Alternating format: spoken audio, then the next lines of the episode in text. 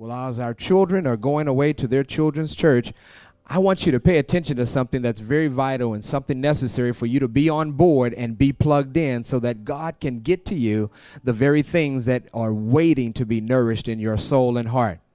Today's subject is all synchronized around everything we do at the Treacher's Table today is all synchronized around this one thing, and that is Passion Week. Passion Week. And not only is it synchronized around Passion Week, it's synchronized about seeing what Jesus did for us that week. Passion Week is our subject, and we are specifically doing what? Would you read that with me? We're seeing what? Seeing what? What Jesus did for us that week. Next Sunday's subject continues with Passion Week, seeing what Jesus did for us that week. And you don't want to miss it, because we are potentially going to have some special guests that are going to come in and further our understanding about what Jesus did. And if there's any one central thing we can do, is we need to see every single thing that Jesus did for us. Amen? Amen. And so therefore, I would ask that you be here next week for part two. But before we go into part two, let's get into part one. And that simply is this. Here it is, these wonderful, significant symbols that the man of God has uh, put together for us. Brother Gabriel, he's an artist. I'm telling you, he knows how to work both right and left brain. Amen? Just an incredible, articulate, analytical, and everything. But this today, that to your left, or the first one is a palm. And so therefore, we understand that it begins from a palm. And therefore, uh, with that being said, the next one is path. We're going to study one palm. We're going to study two path. And then number three, we're going to study the Passover meal today. Is everybody ready? Amen.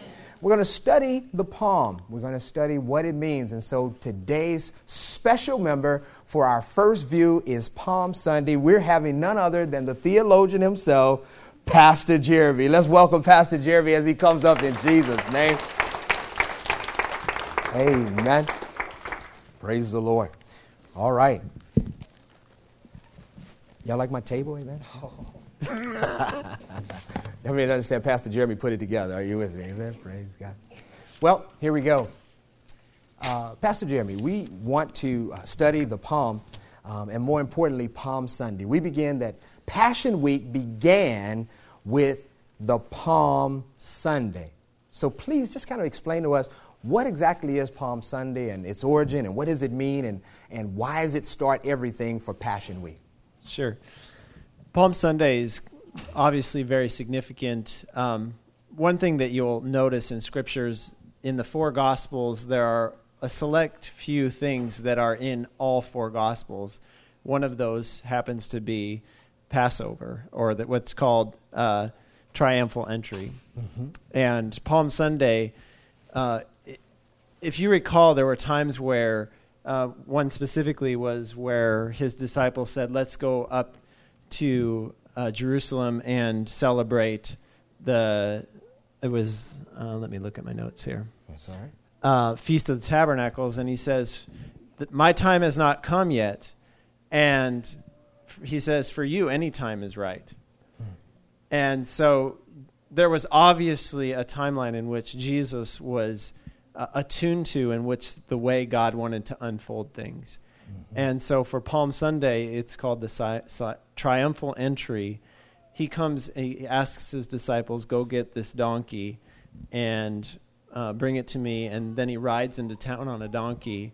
And the people, it's a, a, a scene that was quite celebratory, with people waving palms, putting down their garments as as he walked into town. And it was very significant in signifying, yes, I am the Messiah. Yes, I am the King.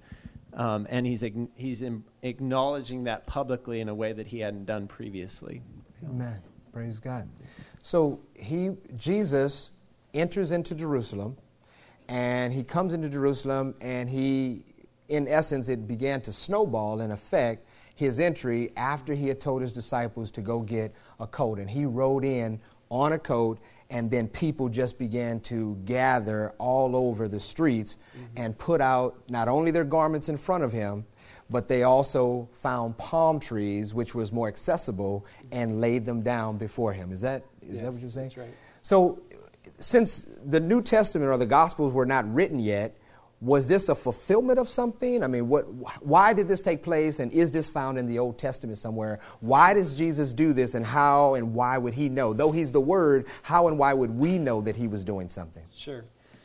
Um, even if you if you read the four the, the different gospel accounts, there's one in Matthew twenty-one, Mark eleven, Luke nineteen, and John twelve, and he in each of those the authors bring out a little different details of what took place.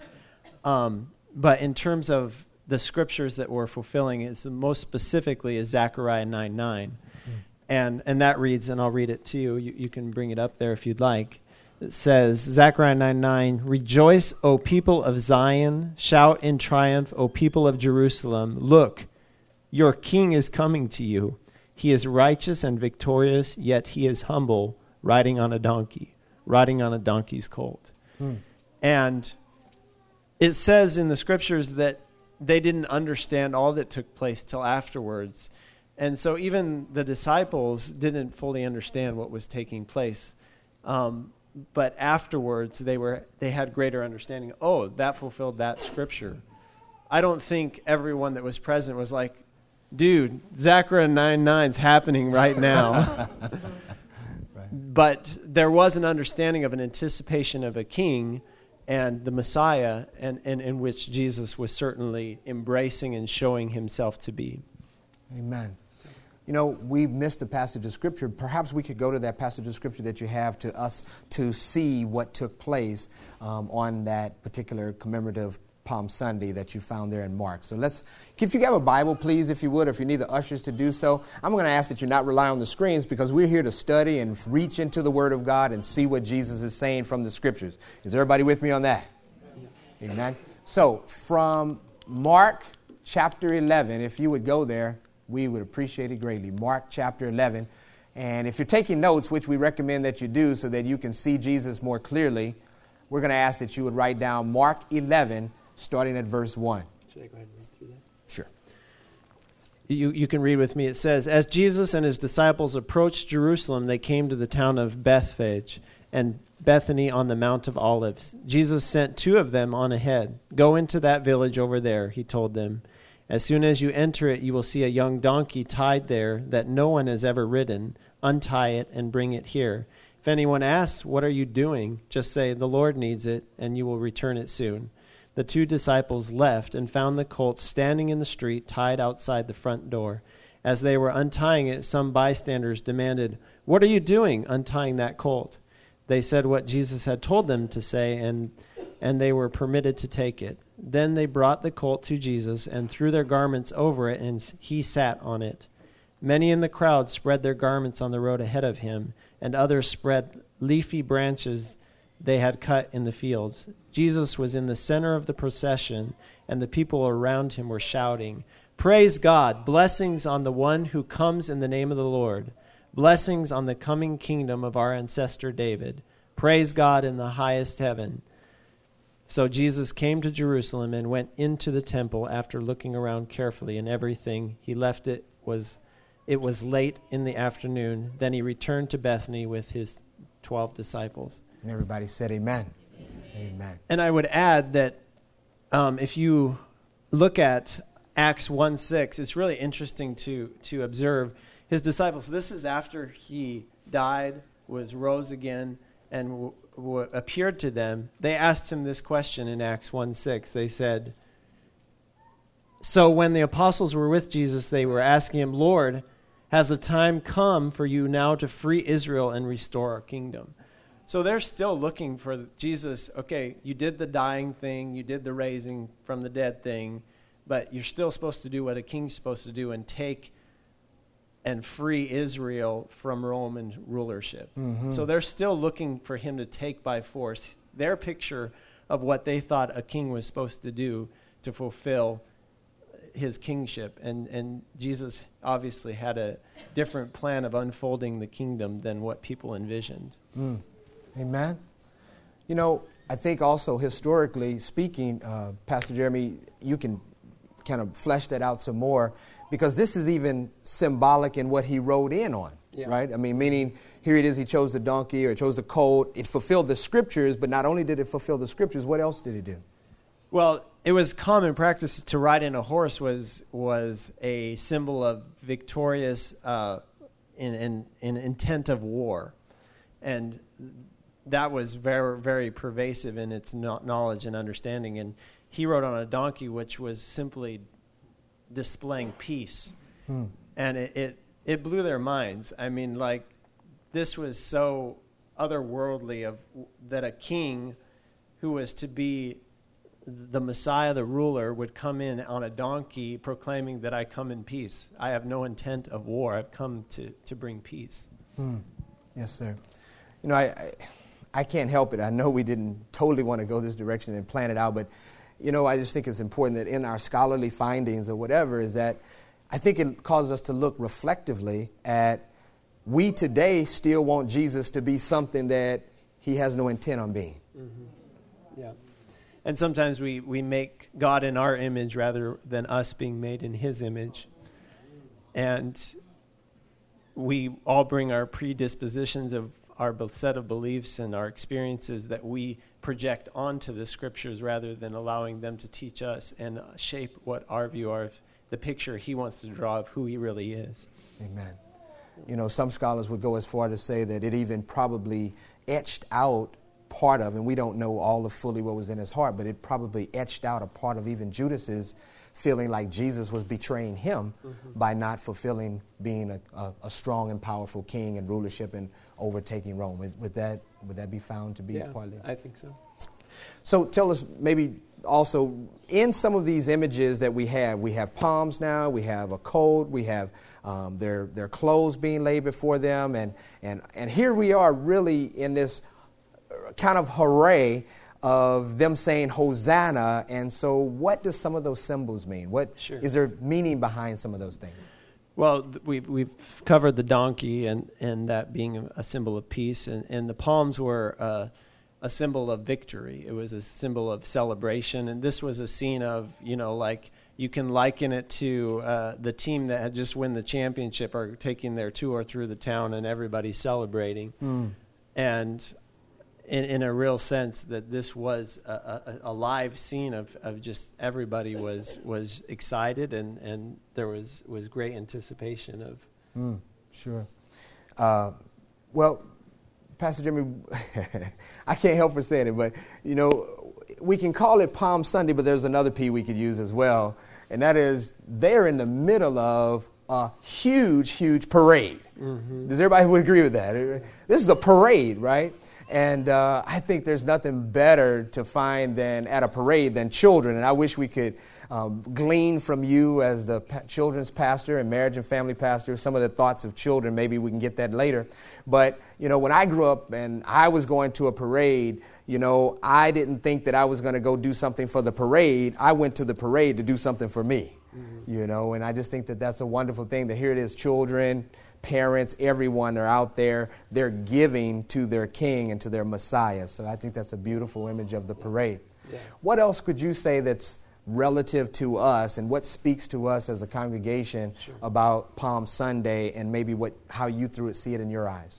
Yeah, I think the one reflection I had on this is that they did it with a, a partial understanding, because they didn't understand the unfolding of all that was taking place. We have the, the privilege of looking, hindsight, you know, uh, of seeing that this was a fulfillment of this, this, this, this. Everything was fulfilled just as God said it would be.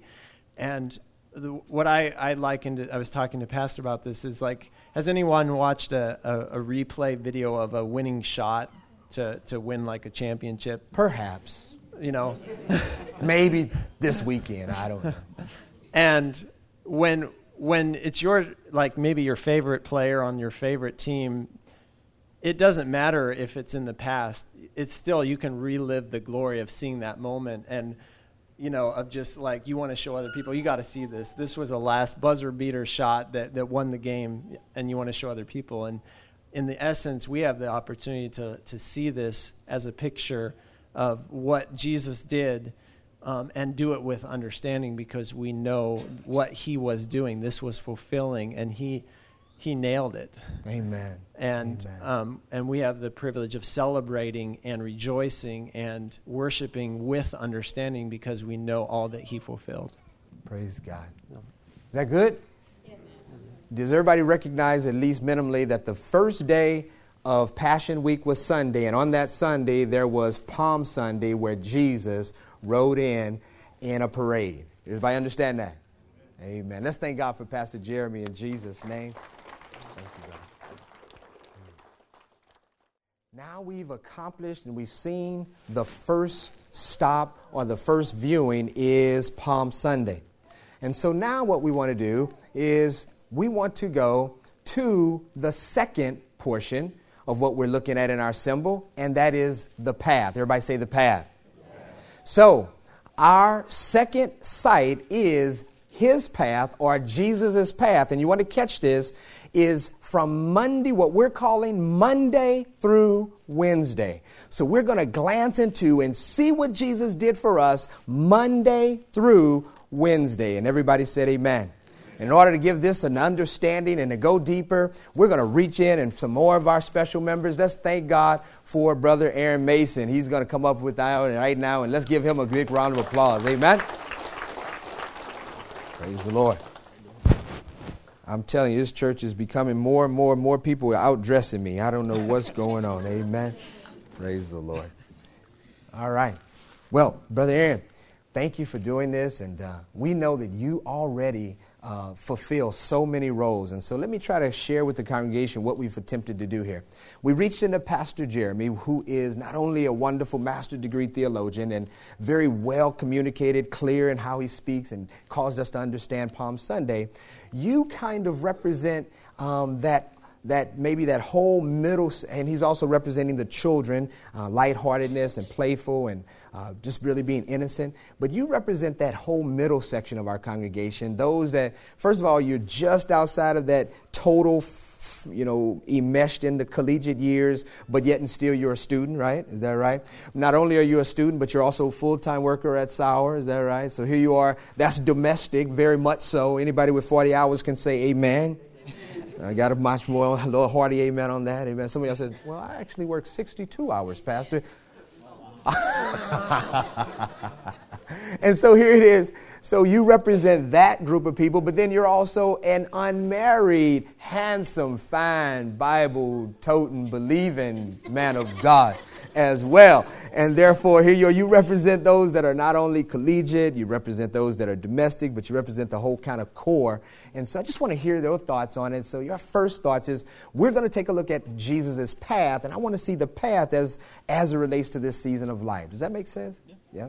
So tell me, what happened on Monday? What's what happened on Monday and significant? You know, we just got an understanding of what happened on Sunday. Jesus completes his triumphal entry. What happens on Monday? Uh, well, Pastor, let's uh, take a look at the video. Oh, all right. Got a video clip. I didn't realize you're a movie star as well. Amen. Yeah, that's good, isn't it? Praise God. So who were you in that again? I'm sorry, brother. Well, what can you share about what happened on Monday? I mean, that's that's that's a very captivating picture. And I know for me, it, and maybe even some of our congregation, it's hard to see Jesus, what seemingly is in a violent circumstance. So maybe you can sh- shed some light on that.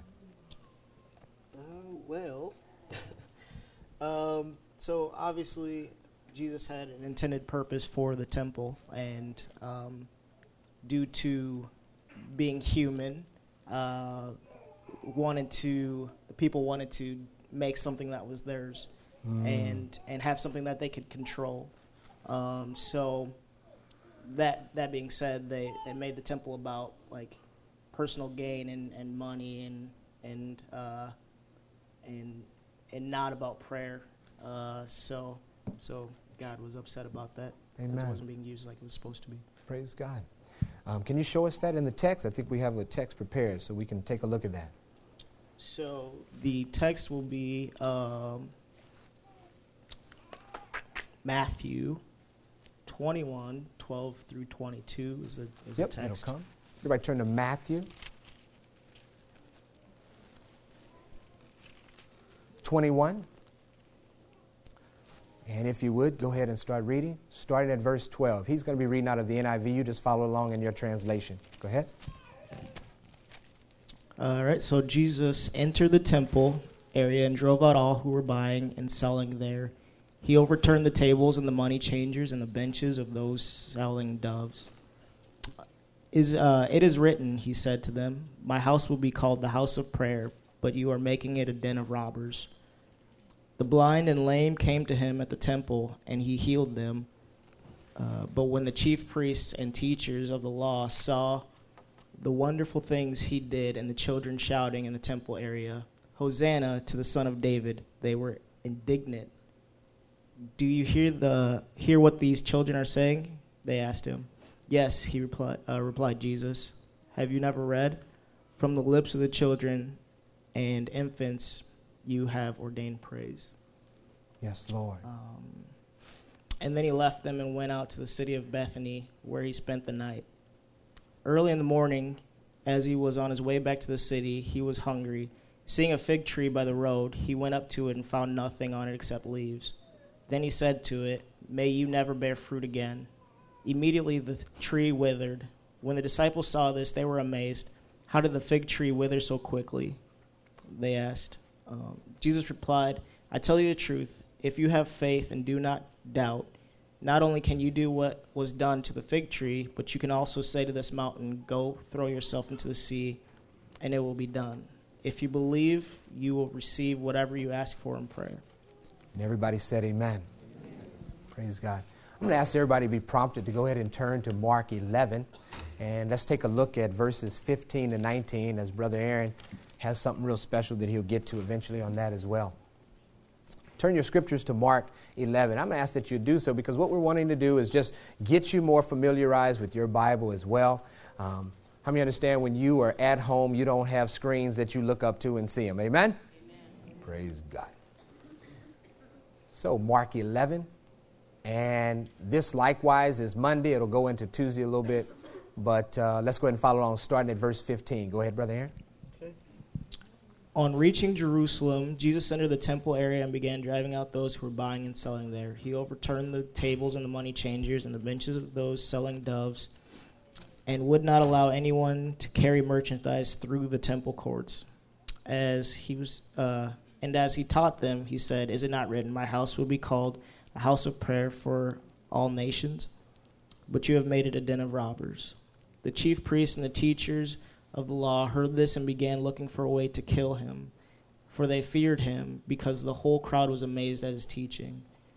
Um, when the evening came, they went out of the city. Everybody said amen. Amen. So basically, um, I think that this can conclude just by scripture, uh, Brother Aaron. Um, this pretty much so is the large impacting thing, though there were some other things that Jesus did on Monday. Well, what are the thoughts towards Tuesday? What happened on Tuesday of Jesus' life on this path? So this first path, he cleanses the temple. What happens on Tuesday? Well, on Tuesday, um, he was actually challenged by basically the crowd, the Pharisees, the Sadducees, um, uh, who about who he was. Hmm.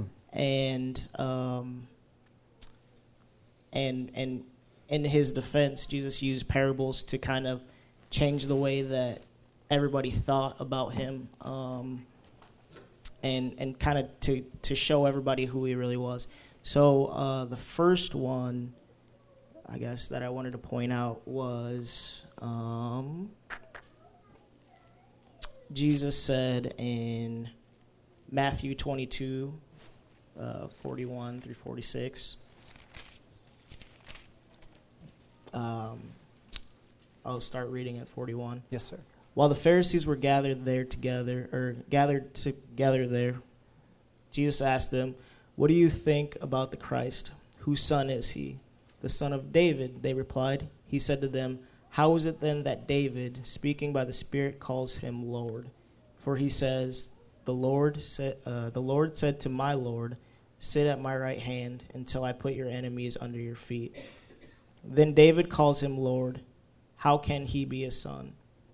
No one could say a word in reply, and from that day, no one dared to ask him any more questions. I mean, no, Jesus said, know how to make you be quiet. He never even told him to be quiet. Jesus just was bad. Amen. Hey, I love how Mary calls him, says Rabboni, amen, which means master teacher. Jesus could teach and silence the crowd, amen. That's very beautiful. You know, I know we're we're running on time here, but you know, Brother Aaron, there was something maybe that you wanted to point out significant in your own personal life, or um, portions of what you might want to share out of these passages of Scripture, or thoughts of how you see them apply to your path and this particular season of your life. Again, um, somewhere, you know, um, representing domestic, representing full-time position, representing the collegiate student, uh, young, having a social life, all of those types of things. I won't even tell them what time you were still doing notes last night. I won't even say anything like that, my brother. I'm just saying, you know, maybe you ought to share. How does this apply? Amen. Uh, well, there's a, there's a lot I actually took from uh, these passages. Um For example, uh, we didn't actually get to, I guess, the part where Jesus starts talking about the end times and uh, what's actually going to take place. But um, when you start digging into the scriptures, you find out that he, he took time for like rest and relaxation, and um, and also preparation for what was about to happen. Um, and so I think from that I took that it's it's good to Um, take a step away from everything that's going on in your life and have quiet time, a chance to pray, um, meditate on, on past, present, and future, um, things that, um, I guess, that you're going to do, um, that are going to come into your life, and, and, and what God wants you to do with those, those uh, I guess, situations. Praise God. It's really good. I'm going to slow it down and kind of break that up for us a little bit. Um, if you see on the screen here, it says Mount of Olives Discourse. Everybody say Mount of Olives Discourse. Okay, this is what is known, what was significant of what Jesus did on Tuesday. We know what he did on Sunday. That's Palm Sunday. We know what he did on Monday. We know that he went into the temple and cleansed the temple. On Tuesday, he goes up to Mount of Olives and he gives the what is known as the Mount Olive Discourse. And one of the things I think I found interesting, Brother Aaron, in this is that this was a very lengthy in how they record it. Matthew, Mark, Luke, or John.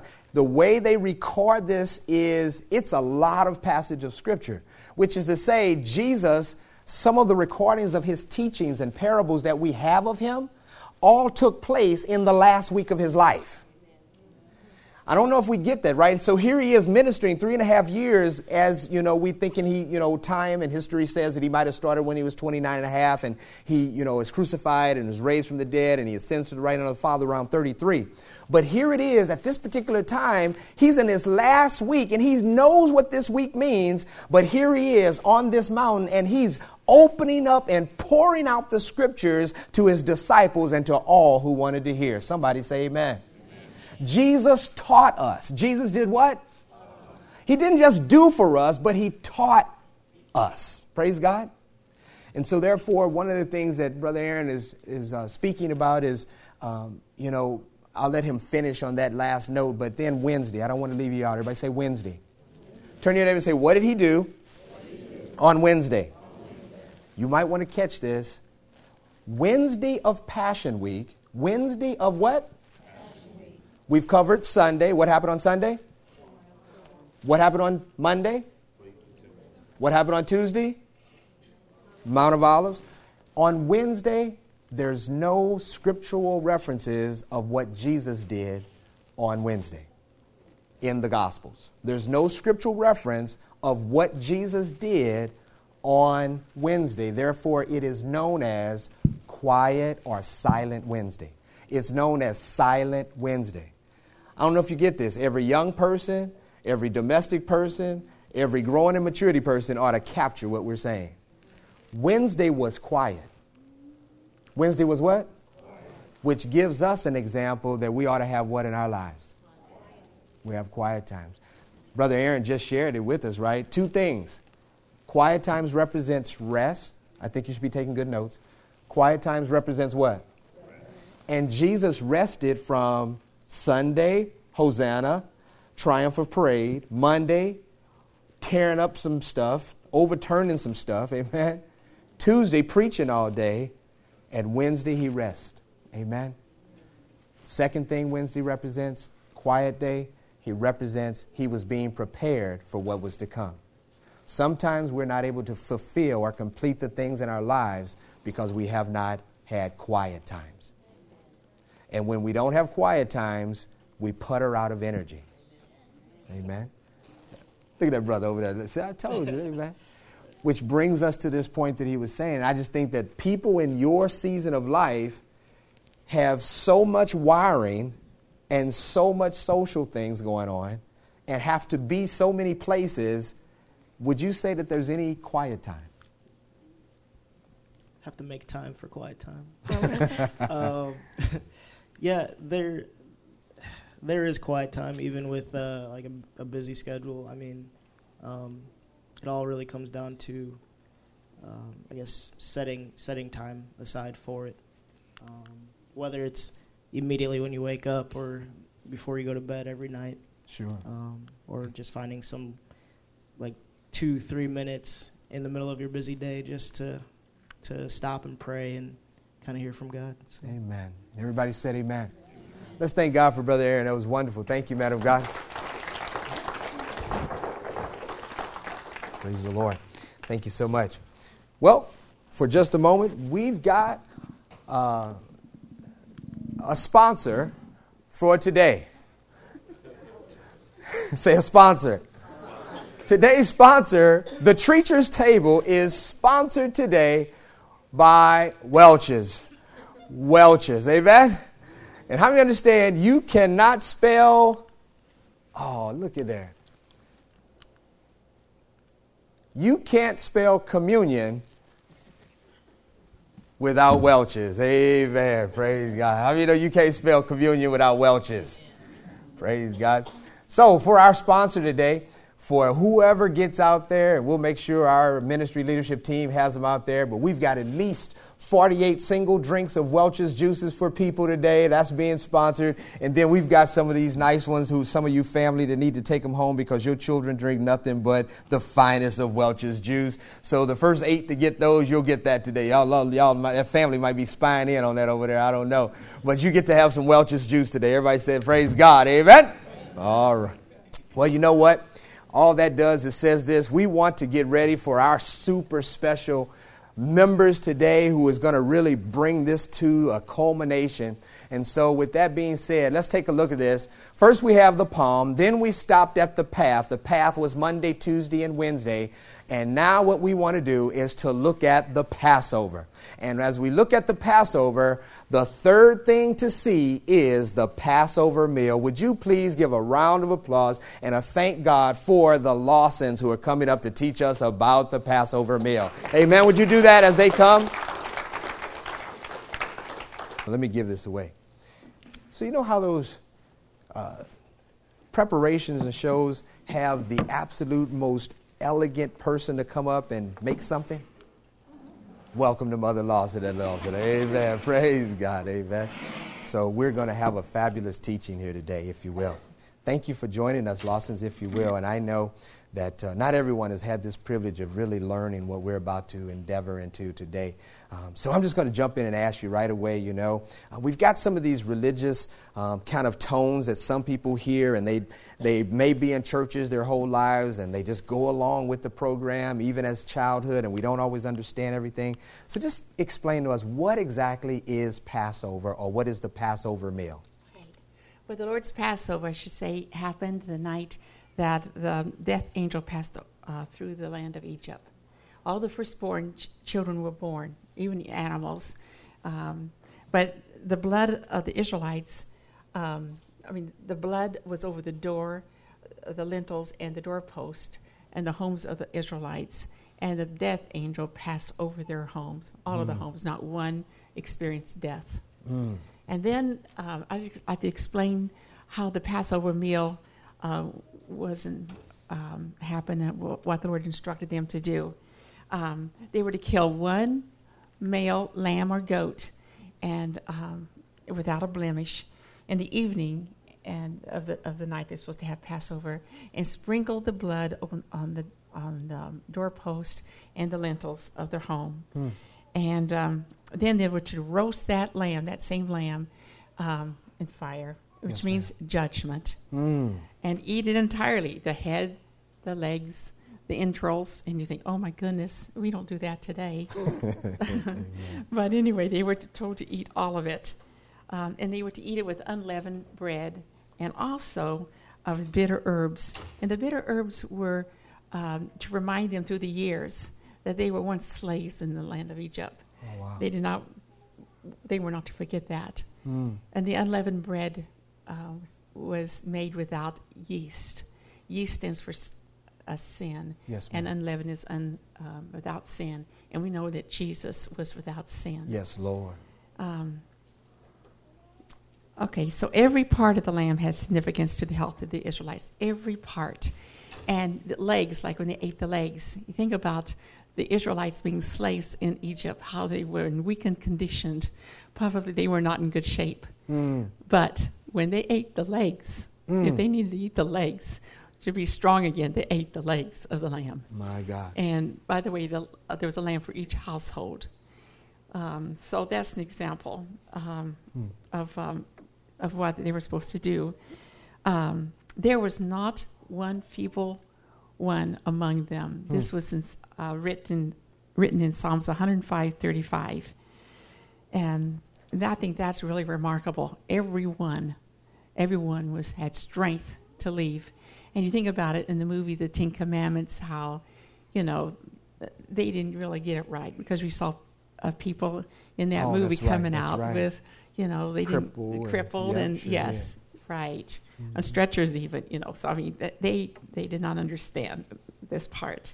But anyway, this is a foreshadow of the entire gospel message. Thousands of years before Jesus was born, this laid out the whole picture of the Lamb of God who would take away the sins of the world. Mm. Um, anyway, then our, in Exodus twelve eleven, um, they were to eat the roasted lamb and uh, standing up. They were to put on their, um, they were to have their loins girded, their shoes on, and their staff in mm. hand. And they were to meet, eat the meal in haste. Can you just imagine the night that all this was taking place? The Israelites, you know, were eating this meal, but as they were secure and safe, you know, just safe in the Lord, yes, you know, Lord. And the blood covering them, the the death angel was going through the land, and there was much death, and there was much wailing and crying all throughout the land. Yes, Lord. And you know, um, Pharaoh um, sent for Moses, and he said, "Get out," so to speak. Yes, That's very ma'am. paraphrased. That's all right. But leave now. Go and worship your God. And so that's the reason they had to, I think, be ready to go, because when he said the word, they left their homes. Um, so that's that's um, how that how, how they did that. And there's another thing that I like to mention too. Yes, ma'am. Um, the Lord instructed through Moses that they go to their neighbors, their Egyptian neighbors, and ask for gold, and ask for silver, and even their clothes.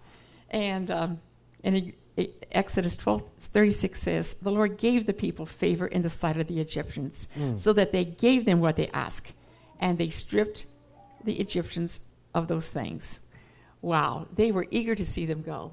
And you know, you think, why did the Lord ask them to do that? Well, you know, as slaves, they didn't have anything. That's right. Yes, ma'am. And they lived in Egypt for four hundred thirty years. So as slaves, they just probably had the clothes on their back. And they just, you know, had just enough for their sustenance. But the Lord, you know, I, the Lord cares about these things. Even today, He, He cares about our needs. Yes, ma'am. Financially. So, you know, this is a picture of how the Lord uh, takes care of us in our, our, our health and our provisions, right. Every area of our lives. Mm. Um, just as, Mom, I can't, yes. I don't, I mean, I don't know how people are sitting in their seat. I, I mean, this is just, is anybody learning anything? But can I get us to cross the bridge from just hearing into living? Amen? Because if you hear this, first of all, our faith, you know, in what we're about to, to take in the communion is not based on some kind of, of lost ritual or some kind of Uh, man-made thing. Here it was, if this lamb was killed, the blood was put over their house, death everywhere else, but except in your house, this blood has kept me and my family safe. Yes. Come amen. On, somebody. Amen. Amen. Praise the Lord. And, and, and you know, we're all whimpering up here, but, I, I, you know, we've got to take this with, that's why I believe that this faith connects us. This is not a ritual. This is not grape juice. Yeah, we did Welch's to get you laughing, but we're trying to teach you so we can get to loving this juice because it's the blood of Jesus that protects me from health, harm, danger, cancer, any Amen. Other kind of regenerated disease. Amen. It stops at the blood. Amen. Amen. And then I didn't know this. They had to eat the leg. So the leg of the lamb made my leg strong. Amen. Amen. My God. Amen. It's awesome. Mm. I'm sorry. Tr- tr- table, not the treacher. There's the table. Go ahead, y'all. Go ahead. Should we jump to the Sure. Last sure. Supper? Yes, ma'am. Okay. All right. So why is the why is the Passover um, meal called the Last Supper? And I just want to say that this is the last supper or the meal that the Lord celebrated with his disciples the night that he was betrayed, the night um, before he was crucified. Yes, yeah. yeah. Um, so does everybody understand that? Like, you know, let's not see that on a program, on an Easter program. You know, we use the word resurrection here, but, you know, Last Supper. Well, the Last Supper signified that Jesus, this was Jesus' Last Supper. And Jesus, you know, if you want to read that text, Mom, um, Jesus had a, a sense of wanting to keep this Passover meal. Yes. Yeah, Luke twenty-two fifteen says, and he said to them, I have earnestly and intensely desired to eat to eat this Passover with you before I suffer. Amen. Yeah, so he took the, the the the bread and the wine to illustrate what was going to happen to him. Yes, ma'am. The night he was to suffer. Well, tell me, Mom, you know, so here it is. They're at this feast or this festival, which was passed down through generations of their heritage of the Jewish people or of the Judaism, uh, even religion. And, you know, one of these major feasts that they would have a year. And so Jesus thought it was so important. He sends disciples to this person's house. They set it up and he's going to have this last meal with them. So here it is, just a regular meal. The simplicity of the Master Rabboni. What does he do with such a simple scene that now became institutionalized that we still do today in remembrance of him, but also that we might receive the power that was allocated? What? What? Yes. What is that? Well, he took the bread, the unleavened bread, which stood for uh, bread without sin. Which, of course, we're talking about Jesus without sin. Hmm. And I'm going to explain it in just a second here. Sure. And then the blood. You know, um, I mean, the wine is is the blood. So I would like to, you know, this, I would like to explain to you uh, the bread, and we call it the matzah bread. And this is commercialized, okay? But you, you know, um, yesterday I was watching a video of a bread that, you know, is made in a home, and it almost looks like, um, you know, it's round. It looked like a pizza crust, really, in a way, but it had the same markings as this bread. So you can actually get this bread that they have made thousands of years. Um, You know, every Passover, the Jews, uh, uh, you know, they celebrate Passover. So let me just explain explain this to you. Yes, ma'am. It's unleavened, of course, without yeast. It's very flat here, and it's burnt. I'll look this look. Sorry, this is a little better, but it's burnt. Okay, and um, and you think about that. His body was burnt because the full fury of God's judgment mm. um, fell against the um, sins. Mm-hmm. So he was really little. Literally, our burnt offering. Amen. Okay, and then there's piercings in it. You can see the piercings, the holes all throughout the bread. Okay, there's seven places I'd like just, just to share with you about the piercings or the holes um, that Jesus experienced in his body. Yes, remember, this represents his body, this bread. Okay, first place I'd like to mention is that in the Garden of Gethsemane, when Jesus was praying, can you just imagine what he was going through? He he without sin was going to have all the sins on himself. Yes, ma'am. And the exa- anxiety and the pain of just thinking through that, uh, he dro- he sweated such a um, horrible horrible way that he, great drops of blood fell on the ground. So that's really the first place that we see um, Jesus uh, shedding some blood. Yes, ma'am. I don't know if anyone has ever had that experience. Yes, ma'am. I don't know if anyone has had that experience, but Jesus, he shed great drops of blood. Yes, ma'am. Um, and then when his back was scourged, that's another place. And, of course, we know that his back was scourged so bad that um, it was just like one big hole. Mm. Um, he he was just beaten and and beaten, and really uh, the lashes fell continuously on him, that all the flesh in his back was gone. And like I said, it was just like one big hole. Yes, ma'am. Um, and can you imagine what it was like going to the cross? I mean, carrying the cross when your back is has no skin. I know in Psalms it says twenty, twenty-two seven, I can count on my bones. Mm. And so it's um, that is really, really sad. Okay, and then another place um, is the crown of thorns. He had the crown of thorns on his head, which brought a lot of blood. Um, then his hands, his feet, and after he passed away, of course, um, they pierced his side. Yes, and ma'am. Blood and water came out of his, of that area. Um, so this, this bread is really, um, like I say, representative, represents Jesus. And the holes and their stripes representing the stripes on his back. Yes, ma'am. And the burnt. Did I say that? Did I say it all? The stripes. Okay, I just want to make sure I didn't miss any of these. No, please. Okay. All right, that's right. That's all. Okay. So we're going to have this in a little bit later. Okay, I'm sharing that. All right. Would you like to go to the text? Or let's see here. Yes, First Corinthians eleven twenty-seven to thirty-one. I'm going to just share with you how one can eat the, dr- how one can um, participate in an unworthy manner. And really, it's really serious. We do not want to eat in an unworthy manner. And I think a lot of people don't understand what uh, what uh, the bread and the wine is all about. And I just think they just, we just take it, you know, and not really think about it. But let's read the scripture here from First Corinthians eleven twenty-seven to thirty-one. So then, when whoever eats the bread or drinks the cup of the Lord in a way that is unworthy of him will be guilty of profaning and sinning against the body and blood of the Lord. Let a man thoroughly examine himself, and only when he has done so should he eat of the bread and drink of the cup. Okay, thirty, verse thirty. twenty-nine. Mm-hmm. It's still going. Okay, you need to change that. Oh, I'm sorry. I'm sorry. Um, For anyone who eats? Am I at thirty? I'm sorry. Okay. But that careless, unworthy participation is the reason many of you are weak and sickly, and quite enough of you have fallen into sleep. Where was that? The sleep of death.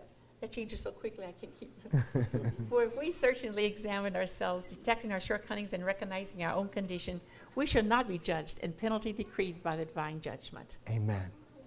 So we don't want to take the, the we do not want to take the um, uh, communion unworthily. We really must um, we must um, understand what the body is all about. You can okay. begin to distribute, brother. Okay. So how are we going to take the bread in a worthy manner, all right? And this is not, we don't take it ritual, in a, in a, as, it's a, as if it's a ritual. Yes, we ma'am. Understand. And th- let's read from John, John six. Okay, and this is so important. And, you know, this is something I didn't realize until a few years ago. I didn't realize the significance and importance like I do now of, of the body of Jesus and, and uh, what, it, what it's, the power of it. Yes, ma'am. In, in communion. Please look at the screens because this okay. is the Amplified Bible. I myself am this living bread that came down from heaven. If anyone eats of this bread, he will live forever. And also the bread that I shall give for the life of the world is my flesh. Then the, then the Jews angrily contended with one another, saying, how is he able to give us his flesh to eat? And Jesus said to them, I assure you most solemnly, I tell you, you cannot have any life in you unless you eat the flesh of the Son of Man and drink his blood, unless you appropriate his life mm. and the saving merit of his blood. That's good. Uh, he who feeds on my flesh and drinks my blood has and possesses now eternal life, and I will raise him up from the dead. So the last day, on the last day, for my flesh is true and genuine food, and my blood is true and genuine drink. He who feeds on my flesh and drinks my blood dwells continuously, continually in me, and I, in like manner, dwell continually in me, in him. And I'm thinking about the verse two, that I am the vine, Ye are the branches. Yes, Lord. And so we we are nothing without Jesus. We can't do anything without him. And we're not abiding in him. We're not in him. Yes, Lord. Um, and so, um, and I'd like to say one more thing before we take a break here. Yes, ma'am. Um, First Corinthians eleven thirty-three says, when you gather together to eat the Lord's Supper, wait for one another. So we want to take time and not hurry. You know, Eve in the Garden of in the Garden of, in Garden the Garden of Eden. Garden mm-hmm. Eden. Please, this Eden, is a good point. Yes, ma'am. Uh, yes. Um, Eve did not hurry and take that fruit and eat it and give it to her husband. Oh, no. She listened to the voice of the serpent, and he told her how she could live and be wise and be like God. And and so, yes, yeah, she contemplated. She, she thought it through. And then she even talked her husband into doing the same thing. So that wasn't in a hurry, was it? Mm. So how much more should we ponder and reflect over over the the body and the blood of Jesus? Yes, Lord.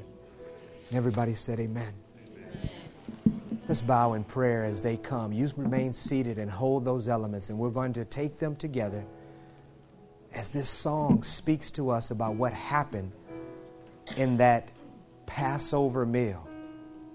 Lord Jesus Christ, here it is. You earnestly desire to eat the Passover meal with the disciples, so that we would have a reflection and look into the window and see what happened.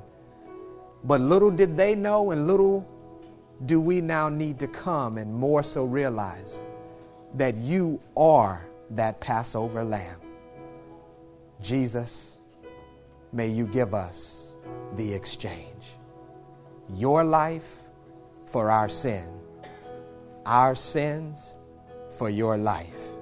Your health for our brokenness and sickness, our sickness for your health divine, for your righteousness for our wrongs, our wrongs for your righteousness, the divine eternal exchange. In Jesus' name, amen.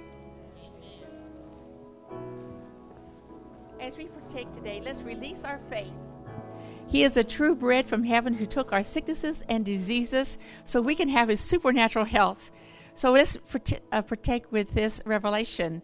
And I, as we partake, I want us to see Jesus taking on his body, our physical conditions. So if you have a tumor, if you have a headache, whatever the, your pain, whatever your sickness or disease that you might have, see it on his, on his body. It is no longer on you. See his health come on you. He is our provision for anything, anything at all that we ever have need of. Just know that. He is our provision for anything and everything that we ever have need of. So I want also to see that his eyes are burning with love for you. You are precious in his sight. You are perfect. He sees you through the beloved. And before we partake, I, I, we have on the screen uh, a confession, a, pro, a proclamation. And um, this is something I, I, I just think is so powerful. And um, I just uh, share with you a little bit of, bef- uh, and then I want you, then we will all proclaim together. But the outward act of faith as the bread and cup taken is explicitly said to be an ongoing active confession. Literally, you are proclaiming. Each occasion of partaking is an opportunity to say, proclaim, or confess again. And so I, I want to say, too, that we have a copy of this. And after the service, we can have it out in the foyer. But if you want to take it home, and when you um, take communion in your own home, that, and I really hope that you all know that's really a good idea to do that. A lot of times when we're having problems that come up in our lives, we're not at church. And it may, it may not be the Sunday we're taking communion. So always feel free to, to partake at home and believe God at home. Um, but let's, well, let's read this together. Let's, together. Proclaim, let's together proclaim together before we, before we, we take together, all right? Together, right? Okay. okay. I herewith lay hold, lay hold of the of benefits, benefits of Jesus of Christ, Jesus full, full, redemption full redemption for my life. For my life. Forgiveness, Forgiveness wholeness, wholeness, strength, strength health, health, sufficiency, sufficiency The Lord's, the Lord's Supper, Supper is not is simply, not simply to, be a ritual, to be a ritual remembrance, remembrance but an active, but an active confession, confession by, yet, by which you actively, actively will, will call to memory, memory and appropriate, and appropriate today, today all that, all Jesus, that Jesus has promised, has promised through, through his, cross. his cross. Amen.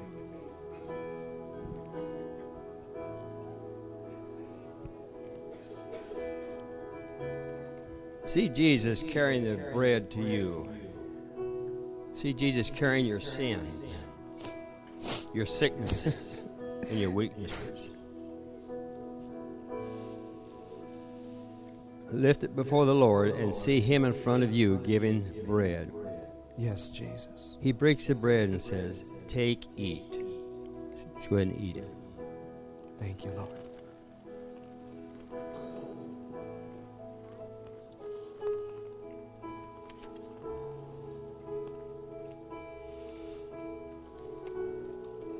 He says, also, this is my body broken for you. Lord Jesus, by your stripes, by your broken body, I am made whole. Yes, Lord. By your stripes, my family and I are perfectly healed. Yes, thank you. Jesus. Your life reigns in us. Your health flows throughout our entire bodies. Take the cup. Close your eyes and see Jesus standing in front of you. Thank you, Jesus. And he gives you the cup and says to you, take now and drink all of it.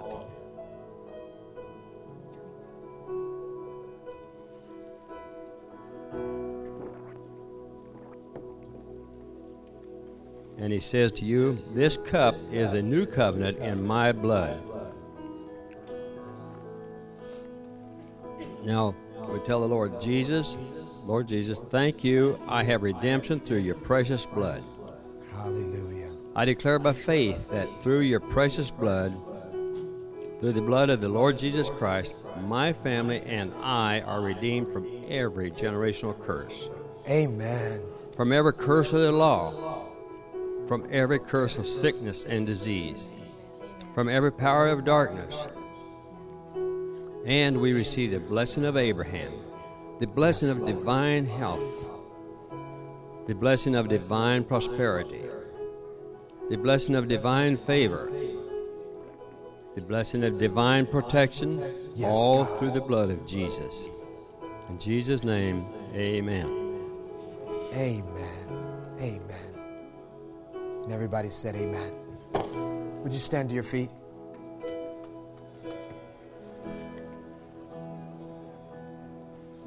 Let's live in the celebration of Jesus' triumphant entry. Let's live in the recognition that after that Hosanna, save now, we enter into this place where Jesus cleanses and delivers and frees us. Let's remember and recognize that Jesus will sit and teach and cause us to enter into his ways, which are not our ways, where his thoughts are higher than our thoughts. But the Bible says in First Corinthians chapter two that we now have the mind of Christ. And how many of you know we get the mind of Christ by being renewed by his word? Amen? And then let us remember quiet times. I need to push back the schedule. I need to push back what's wired, what I'm wired to. And I need to rest, and I need to prepare. And oh my God, may we enter into a whole new revelation of the Passover meal and what Jesus has done for us by taking all of the wrongs and giving us all of his righteousness. Somebody say praise God. Come on, let's give God a big, huge praise God for that.